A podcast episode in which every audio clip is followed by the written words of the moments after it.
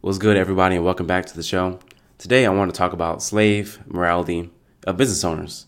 And yeah, let's get right into it. And the first thing I want to do is define terms. That's absolutely the best thing I could do because if I don't define stuff, then it's up to interpretation. It may not make sense. So let's get that out of the way. So, business morality, as I define it, is a system of ideas judging what is good and bad practice. We all have these ideas of what is good and bad. Maybe we may not have uh, said it explicitly like this, but we all have it, and it's better to have in conscious awareness than to have it sunk down within you somewhere unconsciously. Next definition a slave a slave is a person who is the property of someone else. Pretty obvious. And put it together the slave morality of a business owner is a business owner whose ideas of good and bad business practice comes from the person who owns them. Now, when I say slave, of course I don't mean physical slave. We don't have physical slavery anymore. Well, you can make the argument but what I mean is psychological slavery. People who have power over you explicitly or who you allow to have power over you implicitly. Next up, I want to talk about the common groups of people who own slaves, aka own business owners who subscribe to slave morality. And those are trends. Trends isn't a person, but it's like a, you know, you know what a trend is, of course. Then you have the customers, then you have friends and family, which is probably the toughest one of the three. And here's what it means to have slave morality. You want something for your business, or you think something is good for your business, but you denounce it and you don't implement it, you don't do it, you don't share your idea or implement it, you denounce it, and what you do is you reject your own ideas, reject the things that you want to do, and do the things that the slave owners want you, want you to do the, the trends, the customers, and friends and family. Now, I want to list some common examples that you may or may not have been through, but examples anyway, believing that you shouldn't have to serve the people that you don't want to serve, but having the mentality that the customer is always right and taking their side in a conflict between an employee and customer. I have to tell you, man, as an employee, the customer, the customer is not always right. Everybody has the experience as a customer. Everybody has been an employee at some point. Well, most people have been an employee at some point, and you know sometimes the customer is wrong and to have that mentality that the customer is always right is to make it so that your employers, your employees do not want to work for you. And sometimes customers could be very, very wrong. Imagine this this do a scenario. You're driving your car, it's late at night, and a car veers over in the other lane and hits you head on.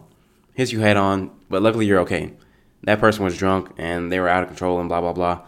The police show up on the scene and they're like, "Hey, we're gonna arrest you." That's what it's like when you take the side of your customer instead of your employee when the customer is obviously wrong and it decreases morale and once the, once the the employee will want to get away from you for sure. The next example that I wanted to bring up is having second thoughts about common trends, seeing stuff on Instagram and TikTok or wherever you're looking at, and you're thinking like, uh, that seems kind of kind of eh, but you go along because others in your industry are doing the same thing and this is another big one for local business owners, especially.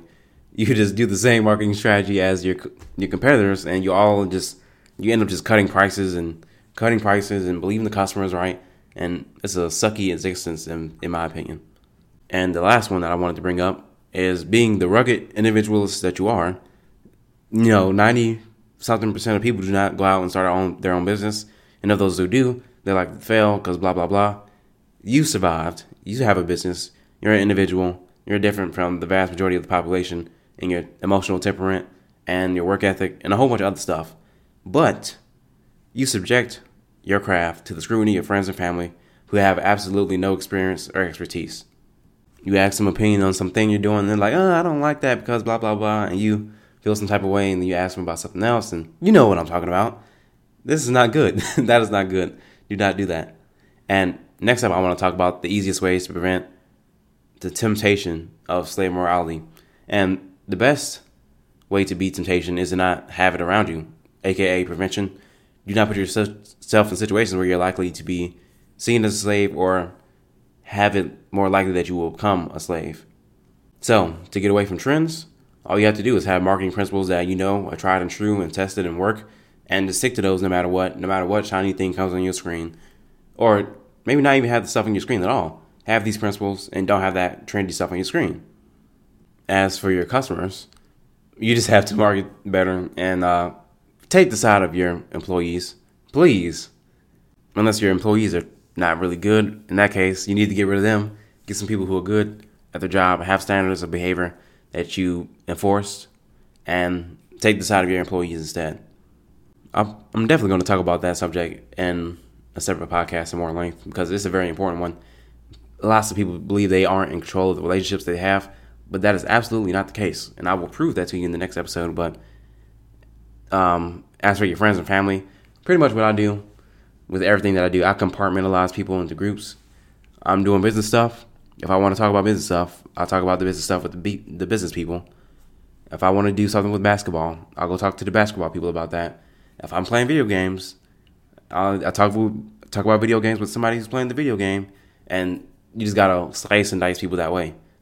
It seems impersonal. It seems kind of rude, but hey, not everybody can help you. Nobody, not everybody can provide value in every asset of your life. And if there is one person that you can do that to or with, then that's awesome. But you have to understand that most people cannot do that.